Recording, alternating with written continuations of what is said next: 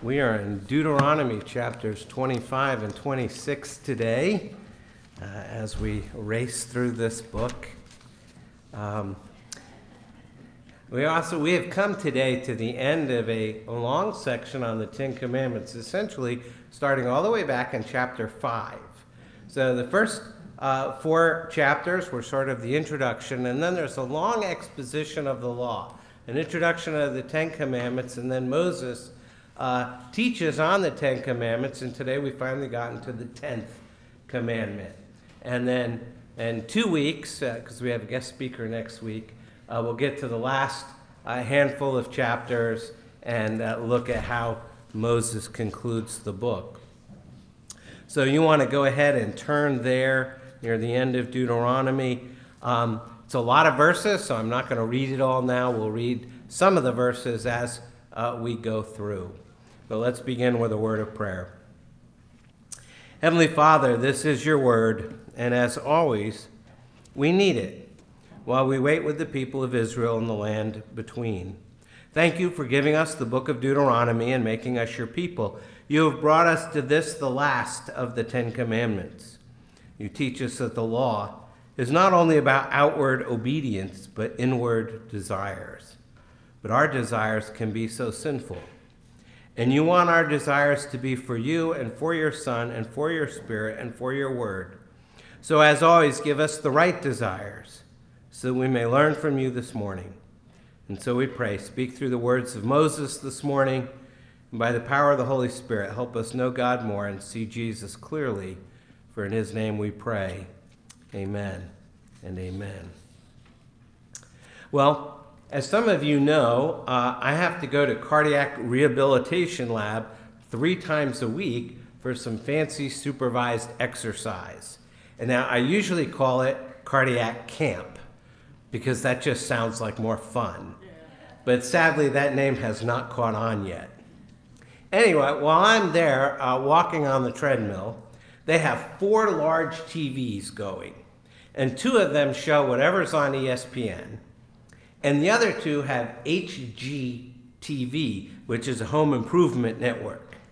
And early in the morning, they always have the same show on, uh, at least on Monday, Wednesday, and Thursday, because those are the days I go. And the show is called No Demo Reno. And essentially, they take this boring old regular house, and despite the name of the show, they demo the inside and then rebuild it into something that's supposed to be, and they emphasize these words, glamorous and fabulous. Those two words are a staple of the show. It's transformation from the inside out. That's the idea anyway. So they take this random house and they redesign it, and then the real work starts and they demo it. And the most fascinating part, it makes me smile every time, is when they hand the homeowner a sledgehammer. And the homeowner gets to knock out some drywall. And when the people realize they get to smash the wall with a sledgehammer, their face just lights up like, this is the coolest thing ever. Now, I don't know if you've ever seen that happen to someone else before, but if you hand Mark Rist a power tool, you will get that same reaction. But there's one problem. I don't know if they ever get any of these projects done. Cardiac camp ends before the rebuilding. I get to see the sledgehammer and the destruction, but I never get to see the reconstruction, which leads to glamorous and fabulous. I get to see the demolition, but I never get to see the rebuilding. I never get to see the transformation. And I think a lot of people approach the Ten Commandments like a home improvement project. Except like me, they never get past the demolition to the rebuilding. They never get to see the transformation. I mean, think about it. We look at the commandments, we see all these don'ts, all the thou shalt nots, and we get this mental image that God's up there just watching us screw everything up. As if God's looking down and just shaking his head. I heard you when you hit your thumb with the hammer. There goes the third commandment. I saw you on the couch when you should have been at church. There goes the fourth commandment. I know what you were thinking when Mom told you to pick up your room. Fifth commandment. And Dad, I heard those words in that car when that guy cut you off on Route seven. Sixth commandment. And Ma'am, I saw you looking at that guy walking by. Seventh commandment. And when you were cutting down that kid at school, you were stealing his reputation. Eighth commandment. And then you came home and told Dad, well, of course you got all your schoolwork done. Ninth commandment. But I'm sure you never covet. Well, look at that car. I gotta give me one. Oh, nope, not me. Never covet. And that's the tenth commandment. Sound familiar? You know it does. And so we think, you know, that when it comes to me and God, I'm just one big demo project. And the Ten Commandments are God's sledgehammer. And there's some truth to that. The law is supposed to convict us of sin, but it's not all truth, because we forget there's a positive side to each one of the commandments. We get the sins forbidden part, that's the negative side, but we usually don't get to the duties required part, that's the positive side. And we usually don't get there, honestly, because duties required doesn't sound all that positive, but it is. Listen to the positive side of the tenth commandment, our topic for today. This comes from the Westminster Larger Catechism, question one forty-seven. The duties required in the tenth commandment are such a full contentment with our own condition and such a charitable frame of the whole soul toward our neighbor, as that all our inward motions and affections touching him tend unto and further all that good which is his. So first we're to be content, and we're to be charitable to our neighbor. You may have heard the phrase, somebody says, a positive state of mind or a positive frame of mind. This says a charitable frame of the whole soul. It is a wholehearted doing good to our neighbor. Now, as I said, we have a lot of text today, Deuteronomy twenty-five, verse five, through the end of the chapter and all of chapter twenty-six. So I'm not going to read it all. I'm going to pick some verses about the positive side of the tenth commandment. How are we to have such a charitable frame of the whole soul toward our neighbor, as that all our inward motions and affections touching him tend unto and further all that good which is his? So today we're not going to look at what coveting is and isn't and how we should stop. Those are all important. And for that sermon, you can go to our website, Series on Ten Commandments from twenty seventeen, and you will find that sermon there, and it's listed for you in the footnotes if you have the sermon outline. So today we're going to look at the positive side of the commandment, the how do we do good part. And then I'm going to wrap up uh, the commandments as a whole. And we're going to start, we're actually going to look at three almost, seems like separate things, but they're just three different ways we should be doing good. And the first one is doing good to the widow. Doing good to the widow. I'm going to read uh, chapter twenty-five, verses five and six. If brothers dwell together, and one of them dies and has no son, the wife of the dead man shall be married outside the family to a stranger, or shall not be married outside the family to a stranger. Her husband's brother shall go into her and take her as his wife and perform the duty of a husband's brother to her. And the first son whom she bears shall succeed to the name of his dead brother, that his name may not be blotted out of Israel. So that sounds a little odd, but we've already seen that the covenant emphasizes the importance of the family in Israel. And the provision in this particular law is for a widow whose husband dies without a son.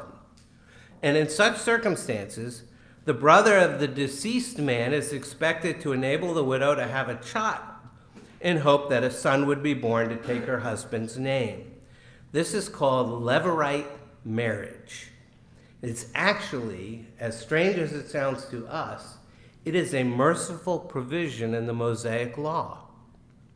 Now, in ancient traditional agrarian patriarchal cultures. If a woman got married and her husband died before they could have children, she is left in a hard, desperate situation.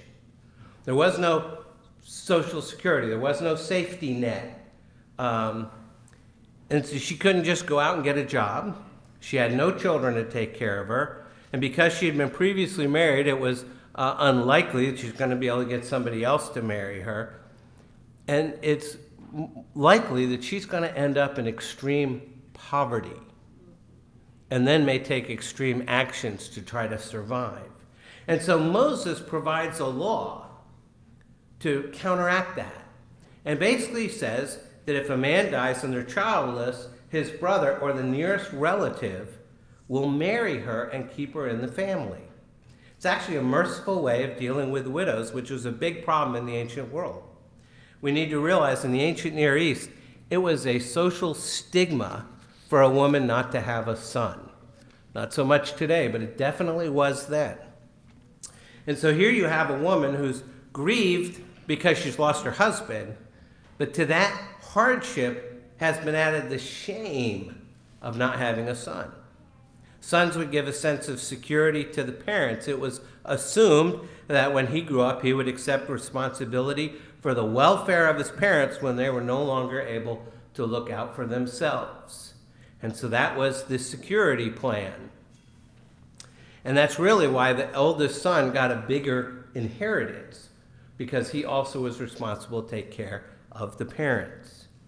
Additionally, the continuity of the family name, very influential in Hebrew life.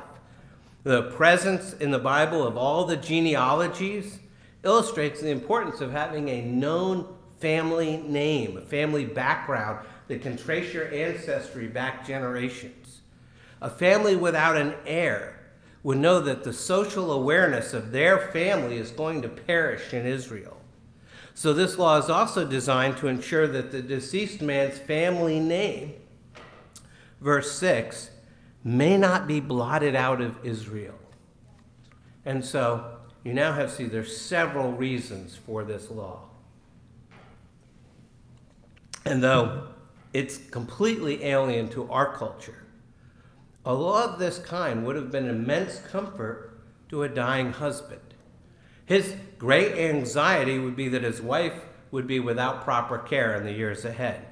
And if he's dying or has a terminal illness or has been wounded in battle, he'd be relieved to know that his brother would accept responsibility for the care of his wife.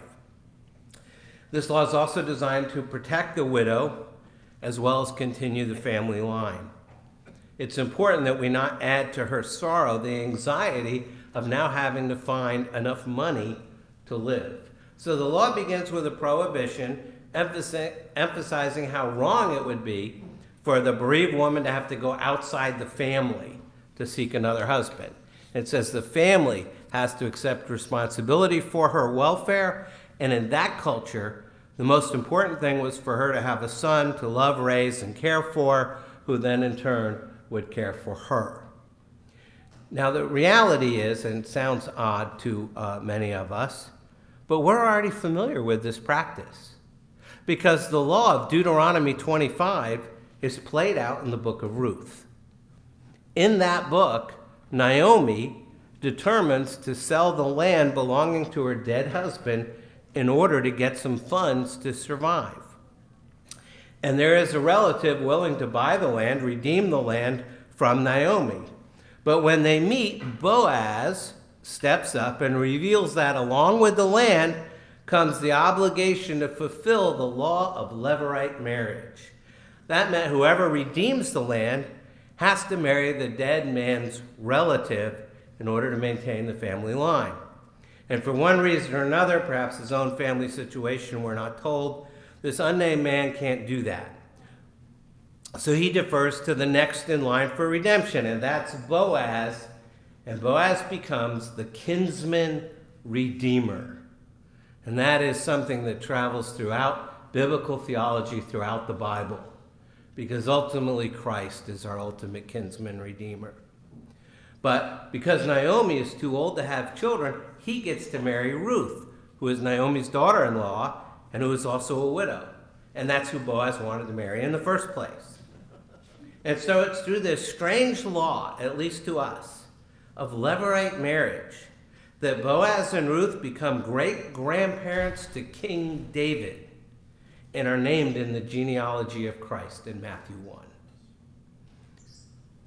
So before you read some of these laws and write them off, you know, we need to think, how does this play out in the rest of the Bible? And here it plays out very importantly. They are in the line of redemption. Well, it goes throughout the Old Testament, culminates with Christ. So let's, that's the first part. Let's go to the second part, doing good to the neighbor. And uh, verses, I'm not going to spend a lot of time on these verses because they're very obvious. But let me just go ahead and read them, verses thirteen to sixteen. You shall not have in your bag two kinds of weights, a large and a small. You shall not have in your house two kinds of measures, a large and a small. A full and fair weight you shall have, a full and fair measure you shall have, that your days may be long in the land the Lord your God is giving you. For all who do such things, all who act dishonestly, are an abomination to the Lord your God. Now this is important in Amos, in Ezekiel, in Hosea, and most of the eighth century prophets. This is one of the major things, charges the prophets bring against Israel. They say you don't have fair weights and measures. So that it will come back again in the prophets. But from a legal perspective, these verses are just an amplification of the commandments. The covenant plainly forbids any kind of theft, eighth commandment, and using differing weights is simply stealing through deception, ninth commandment. It describes all the other breaches, or most of the other breaches of the law, the theft of honor, robbing parents of the respect and obedience, which is their covenant privilege, fifth commandment, theft of life, sixth commandment, theft of love, seventh commandment, theft of property or money, eighth commandment, the theft of truth as in slander or false witness, ninth commandment, and have different weights and measures used to increase your profit at someone else's expense is a clear violation of the eighth commandment. So why is it here in Moses' uh, exposition of the tenth commandment against coveting? Because the tenth commandment makes explicit what all the other commandments imply, that obedience is a matter of the heart. But that also makes it hard to diagnose. I mean, how do you know if you're coveting? What does it look like? What are some of the outward manifestations of this inward condition of the heart? Well, let's actually look at the commandment again in Deuteronomy five twenty-one. It says, and you shall not covet your neighbor's wife, and you shall not desire your neighbor's house, his field, his male servant or his female servant, his ox or his donkey, or anything that is your neighbor's. Now here we learn the words, first of all, that covet and desire is the same word. They use the same word translated as covet and desire. Um, then we also see that it's the commandment is repeated. It appears twice to emphasize the point. You shall not covet, you shall not desire. Of all the Ten Commandments, it's the only commandment that's repeated twice. And not only emphasizes its importance, but also its comprehensive nature to the command. It comes with a list of people and things you shouldn't desire. In other words, your neighbor is repeated three times. And that makes the desire personal. God prohibits the desire for your neighbor's wife, possessions, animals, et cetera. It's cutting right to the heart of the matter. And this shows us how the tenth commandment comes to interpret the other nine commandments. But it actually shows us how Jesus follows the internal logic of the Ten Commandments. If you remember, he said, you shall not, you've heard that it said, you shall not commit adultery, but I tell you, don't even desire another person's spouse. He's not creating new law. He's using the seventh commandment and the tenth commandment together. He says, you know, you shouldn't murder, but I tell you, you shouldn't even hate. Okay, sixth commandment, tenth commandment. You can do this with most of the commandments. We must not uh, commit adultery. We don't even desire another spouse. We don't steal. We don't even desire what our neighbor owns. It's uh, obvious how desire relates to murder and false witness. We don't desire to murder our neighbor, that is, to hate them. We don't lie to get things that we shouldn't have. Obedience to parents should be done because we desire to honor them. All of these are ways in which we do good to our neighbor. And so that's the second part, the last part of chapter twenty-five. Um, and so we have doing good to the widow, we have laws there. We have doing good to the neighbor, we have laws there.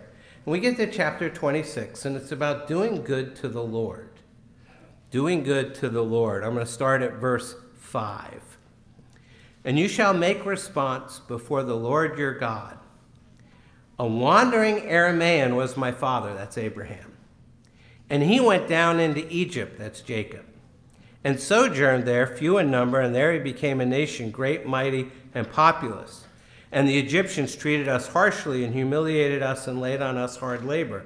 Then we cried to the Lord, the God of our fathers, and the Lord heard our voice and saw our affliction, our toil, and our oppression. And the Lord brought us out of Egypt with a mighty hand and an outstretched arm, with great deeds of terror, with signs and wonders. And he brought us into this place. He's describing the ministry of Moses here. He brought us into this place and gave us this land, a land flowing with milk and honey. And behold, now I bring the first of the fruit of the ground, which you, O Lord, have given me. And you shall set it down before the Lord your God and worship before the Lord your God. And you shall rejoice in all the good that the Lord your God has given to you and to your house, you and the Levite and the sojourner who is among you. So worship is the central theme of Deuteronomy. And at this point in the story, we're actually being given uh, not just a command uh, for tithing over first fruits, but it's actually a unique account of worship. The occasion is the presentation of the first fruits, that season when the Hebrew people brought their early and best produce as a thank offering to the Lord. And so these verses describe this simple yet moving ceremony with a liturgical pattern of Hebrew worship. It's recorded nowhere else in the Old Testament. And the first thing we see is there to acknowledge God's greatness. Amen. To acknowledge God's greatness. When the worshiper comes into the sanctuary with his basket of freshly grown fruit, he's aware above all else of the abundant goodness of God. The man who brings his gift knows only too well that unless the Lord has been generous to him, he's got nothing to offer. You know, that fruit has to grow. You know, the crops need to grow. So unless God gives you crops and fruit, you got nothing to bring. And God was generous in what he said, what he has done, what he has given. And so such generosity to us, to this man, has to be personally and publicly acknowledged in worship and with thanksgiving. That's the first thing we do, is acknowledge God's goodness. Second, remember God's faithfulness. You know, as the worshiper carries his basket, he presents it to the priest. He's encouraged not just to think of his offering. We read there was a quick little history of Israel. His mind is directed back to the beginning, not just to this present day and this present harvest, but to the past mercies of God, who has been good to the Hebrew people since long before this worshiper was born. The Israelite not only has an offering to bring, but he has something to say. Verse five, and you shall make response before the Lord your God. And so he tells them what to say. And they're important words. It deliberately brings to mind Abraham, Jacob, and Moses, and recalls God's faithfulness as a reliable provider and a mighty protector and a promised redeemer. So that's the second thing. Third, he is to honor God's uniqueness. Verse ten, the Lord has kept his promise. He's promised them a land flowing with milk and honey, and that's more than sentimental words. They have not only heard about this prosperous land, they're standing on the edge of it. They're about to enter it. And now it's time to acknowledge that the God of all that history of their historical destiny is also the Lord of their agricultural success. They're going to enter a land flowing with milk and honey. Why is this important? the false gods, Baal especially, was essentially a god of agriculture, a fertility god. If your crops grew, you thanked Baal. And so this presentation of first fruits is challenging every Israelite worshiper about the dangers of idolatry. The worshiper is required to make a public confession, which challenges any attempt to combine Israel's worship with Baal.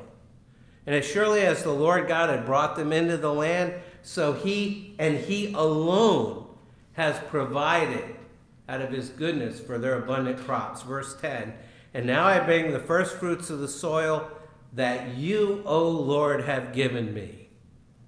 We are to acknowledge God in his goodness to us and honor him and not get it mixed with the idolatry of the surrounding lands.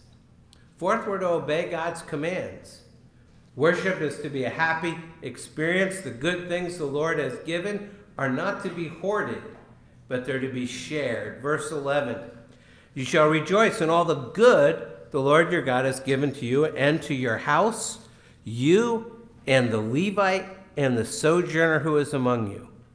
Because the Lord has been good to you, you are to be good to your neighbor. Now in Deuteronomy twenty-five and twenty-six, Moses is wrapping up his second speech to the generation waiting to enter the Promised Land. The Israelites are given specific laws for how they offer back to God what they've been so generously given by God. And Moses says at the very end of this chapter, he closes out his second speech, which goes all the way back to chapter five. He ends it by saying, this day the Lord your God commands you to do all these statutes and rules. You shall therefore be careful to do them with all your heart and with all your soul. You have declared today that the Lord is your God, and that you will walk in his ways and keep his statutes and his commandments and his rules and will obey his voice. And the Lord has declared today that you are a people for his treasured possession as he has promised you, and that you are to keep all his commandments, and that he will set you in praise and in fame and in honor high above all nations that he has made. And you shall be a people holy to the Lord your God, as he promised. So last, the worshiper is to affirm God's truth. Affirm God's truth. In the covenant between the Lord and his people, the Israelites publicly affirm their commitment. It says they declared that the Lord was their God, and they would obey him. Verse seventeen, he had spoken to them, the Lord your God commands, and so they must respond immediately, this day, unreservedly, with all your heart and with all your soul. Verse sixteen, obediently, to walk in his ways. Verse seventeen, totally keep all his commands. Verse eighteen, and those who confess their loyalty to God know that he's affirming also his commitment to them. It says, and the Lord has declared this day that you are his people, you're secure. You are his treasured possession, you're loved. You are set high above all the other nations, you're privileged. And you are to be his holy people, you're dedicated. God has forged a relationship with them built on his goodness and his grace, not on their might or their merit. And yet most of us know uh, the, the history of the Old Testament. While Israel has some really shining moments, they have a whole lot of not so shining moments. And often they get captivated by God's creation rather than God himself. And so they repeatedly sin and they fail to live in a right response and their relationship with their gracious Father.